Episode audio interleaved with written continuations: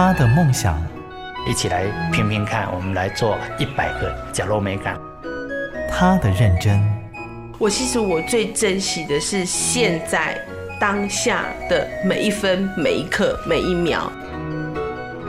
如果你愿意这样去看待你的那个生命历程，你要去实践梦想是一件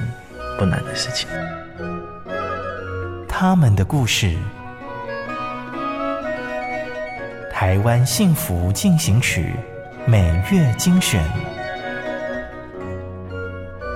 本节目由美律实业赞助，古典音乐台策划制播。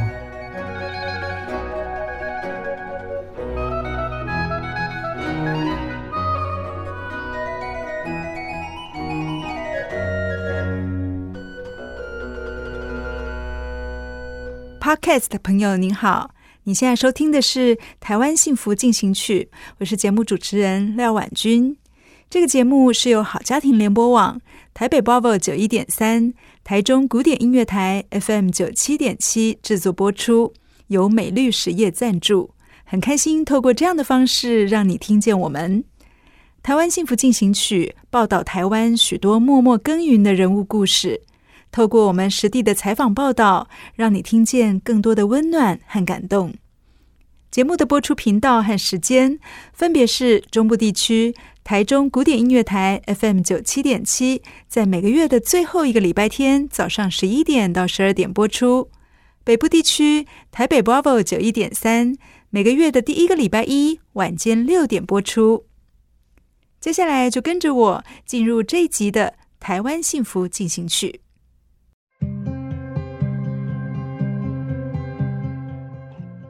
台湾幸福进行曲，系三代的人生剧本，华裔囡仔陈昭贤。Hello， 大家好，我是明花园戏剧总团的执行长，我是昭贤。别人含着金汤匙出生，明华园第三代的接班人陈昭贤，则是抱着剧本出生。回忆童年的时光，陈昭贤说，刀枪和面具就像是他的玩具，白蛇传故事则是家家酒的剧本。我们家族的小孩都很特别，就是如果你需要婴儿的话，你可能1-2个月，你只要不哭不闹，你就会被抱上去。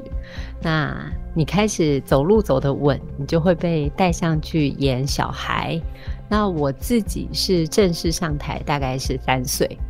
然后我们有好多出戏都是有小孩子的角色，他是需要讲台词的哦，还要记走位。那在真的开始在台上要有唱歌是6岁，但我从5岁就开始学跳舞，就是民族舞蹈、芭蕾，然后现代跟武功。人生的序幕展开，仿佛就注定活在聚光灯下。因为陈昭贤有一对家喻户晓的新爸新妈，明华园的总团长陈胜福和当家台柱孙翠凤。我妈妈是一个，简单来说她就是一个活在舞台上的人，然后嫁给我爸爸之后，她所有的人生就投入在歌仔戏，而且只要遇到歌仔戏的事情，他就会变得非常的严肃，然后焦虑，然后认真。那我的爸爸呢，他是一个工作狂，其实到现在他70了，他还是每天坚持就是9点上班，然后大家同事都下班了，他回到家还是继续工作。因为爸爸妈妈工作的关系，所以我就会很久看不到他们。那再看到他们，他们也就会很宠溺你啊，然后抱着啊。可是当你要演戏的时候，我妈妈就会变一个人。所以我记得我6岁那个时候要演那个角色，要唱歌嘛，然后她还有动作。然后呢，我就是永远不知道每一次开始唱歌的时候，我要踩哪一只脚。然后要上台之前，我妈妈就觉得很生气，她就怎么教都教不会，她就打我的右脚，然后就打很大力，就说等一下痛的那一只脚先走，知道吗？我想说哦，我懂了，就是歌仔戏很重要，在他们的心中演出的那几秒钟或者是那2个小时是非常非常重要的。不到30岁就接班，许多人以为那是陈昭贤的梦想，其实不是。因为我是一个很没有抱负的人，对我来说，其实我爱的不是明华园总团这个招牌，也真的不是歌仔戏。我会继续努力，是因为我很爱我的父母，然后我看到他们这么辛苦，我会很希望我自己能够延续他们心中对明华园总团的爱，就是我很希望我的父母以我为荣所以我很希望可以做让每一出戏都让他们惊艳，然后让他们觉得哇，原来我们的小女儿长大了，其实早就长很大了，还生了一个小孩但可以让他们有这个感觉，就是放心的交给我们下一代。心疼爸妈的辛苦，用一辈子守护的江山，陈昭贤真的无法挥挥衣袖不管。那既然接手做了，就不能只是跑龙套。歌仔囡仔准备要当大人，他要为传统歌仔戏走出一条新路。我们歌仔戏永远被挂上传统2个字嘛，那对他不管在每个世代，他都会离当代的年轻人很遥远。其实它不断的在改变，所以这很特别，这会让歌仔戏的从业员有一份警惕。我们永远每一出戏在制作的时候，都会重新思考这个当代的观众吃得下去吗？我其实心里认为，歌仔戏最大的传统就是创新。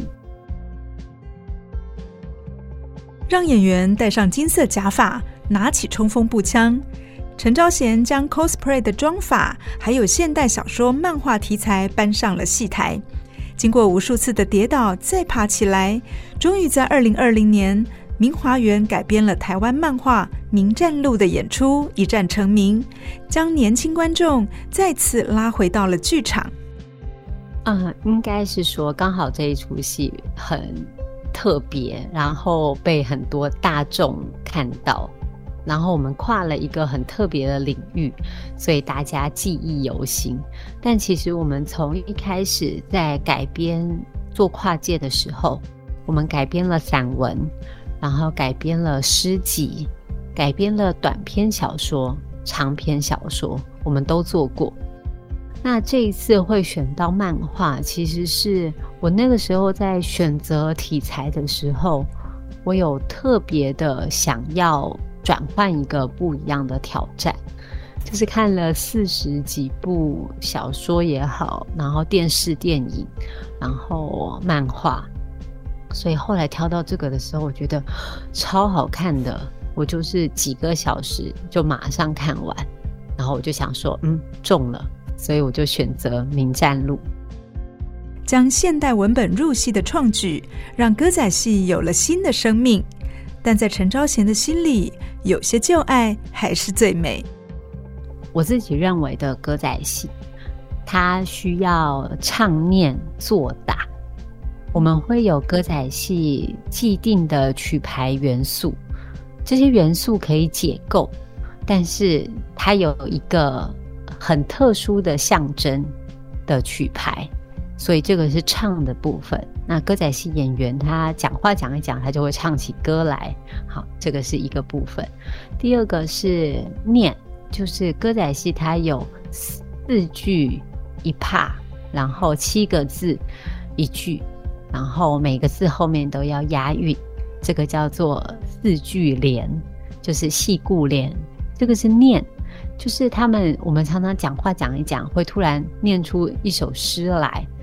那在讲话的语调也跟一般人平常的对话，我们这样子的对话是不一样的，所以这个是唱念。那做打呢，基本上就是演员的身上。我即使在演漫画，我即使在演小说的故事，我即使穿着现代的服装是警察，但是我们身上会有传统戏剧的手势，然后步伐，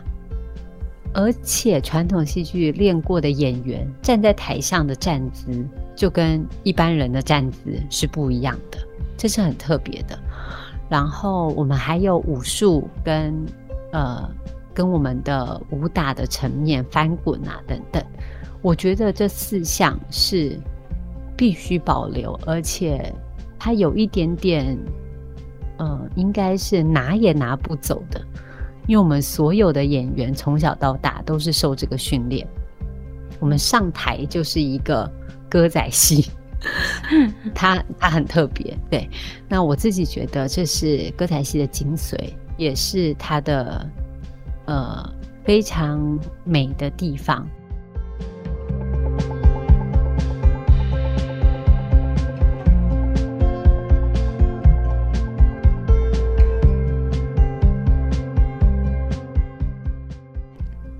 创立于日治时期的明华园是台湾规模最大的歌仔戏团，然而当93岁的明华园交棒到了35岁的少年头家陈昭贤的手上，以传统技艺著称的歌仔戏也要开始逆龄了。这其实是歌仔戏的体质，就是我刚才有说到他本来只有歌，然后他遇到了戏剧，然后遇到了特技，他都把人家好的元素、表演元素通通纳入自己的表演，所以他会在日治时代的时候要穿着和服，然后手里拿着武士刀来唱歌仔戏。那个时候其实是为了活下去。那到国民政府时期，有一阵子禁台语，他们会用国语唱歌仔戏。那甚至到后来大家喜欢看帅帅的短头发的男生啊，那他们就会演新剧，新剧就是现代剧，就是不是我们看到的古装这样子，他们会演现代的。所以歌仔戏一直在改变，那我没有觉得它有什么不可能。那我也是，就是我开始发现我们自己的观众已经在老化了，然后我想要用什么样的语言、什么样的故事去打动当代的年轻观众，所以这个是一个一直在进行的状态。打造歌仔戏的元宇宙、排戏，还要录制风神儿童剧场的 Podcast。 歌仔戏平民三娘陈昭贤每天就像跟时间赛跑，总有各种行程在排队等候。然而这几年与疫情的不期而遇，不只冲击了剧团的巡演，陈昭贤快转班的人生仿佛也被按下了暂停键。其实疫情之后非常的辛苦，这个辛苦是来自于因为大家的娱乐方式其实改变了，因为疫情啊，去那边危险啦，那我们不要进剧场，所以其实流失掉很多本来有一点点兴趣，他有可能有机会踏进剧场的人。那最严重的应该是亲子观众，就是我现在自己的明华园总团的副品牌风城宝宝儿童剧团，因为它是有小朋友观众，那小朋友父母又会更担心，所以非常的辛苦。对，名为人生的这场戏，中场休息突然无限期的延长，这时候该做些什么改变呢？陈昭贤带着妈妈孙翠凤开设了 YouTube 频道，除了介绍歌仔戏的历史，还第一次当起了家庭主妇。Hello， 大家好，欢迎来到玉茂妈妈的料理时间，我是昭贤，我是翠友。我们今天要做一个很普通的料理。玉茂妈妈我们其实非常。应该是很懒散的在经营那我跟孙老师都不会做菜，所以那个时候其实是刚好疫情的状态下，我们虽然都在想要怎么跟着爸爸一起，可能是找 case 啊，然后或者是练功啊练唱，但不用演出之后我们还是时间空出来蛮多的。我们两个突然人生没有这么闲过，所以我们就想说用这个时间来拍影片。就是乱做啊。我们的料理频道超常失败的。对，因为我跟妈妈都不会做菜，然后但我们后来有在拍的时候，我们都会请那个比较会做菜的同事在旁边这样。所以我有时候都会一直朝旁边使眼色，就是这样子切是对的吗？现在放这个吗？之类的，然后他们就会给我一些指示，这样至少做起来会每一次做菜都手忙脚乱啊。疫情外的舞台，即使不擅长，寡希伊娜与羽毛妈妈也一起玩得很开心。现在陈昭贤整装待发，将带着他的艺术大家庭继续闯进观众的心里。我自己认为，接下来的世代，他不会再有另外一个孙翠凤，也不会再有下一个杨丽花等等，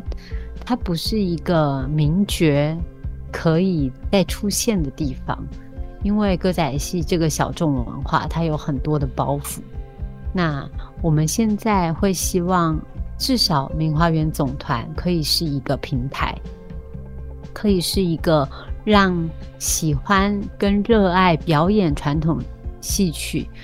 他们可能从小学歌仔戏学很多年了之后，他不会没地方可以演出。对我来说，我自己觉得明华园总团它能够成为一个更美好的当代观众心目中更美好的存在，是我很想做的事情。那它要怎么延续下去，其实它有好多好多种做法，就是我反而会希望我自己能够让明花园总团尝试更多不一样的题材，那个题材不论是它的跨界的文本，或者是它呈现的方式，都可以有持续创新的动力。就是明华园总团今年93岁了，但永远保持18岁的冲劲。上戏台处理剧团的行政，当网红，当播客，陈昭贤回望过去蜡烛四头烧的人生，有过迷茫，也有过感动。当我们问他，如果把时间留给自己，接下来最想做什么？我现在的规划就是，我希望我每天都能够播出时间陪伴我的小孩，不要跟我的父母一样，就是常常工作了就好几天见不到孩子。这是我近期最大的规划，因为我很想要可以做菜，这个是我的心愿，可是偏偏我的外婆、我的妈妈都不会做菜，所以我真的是没有学的管道，我也不会切茄子，也不会切什么椒啊，什么青椒，然后香菇，我根本不知道从哪一面切，就是因为我们从小都是外食，然后放学回家就是买个随便在外面买个什么东西回家来就当晚餐这样，所以我真的是没有这个经历，但我很希望是可以做出一道菜。原来对大多数人来说，平凡日常的做菜却是陈昭贤最幸福的向往，所以没有谁需要羡慕谁的人生，每一个人都是故事铺成的红地毯。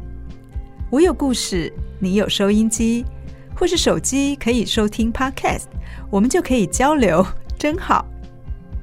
节目又到了尾声，感谢你的收听和陪伴，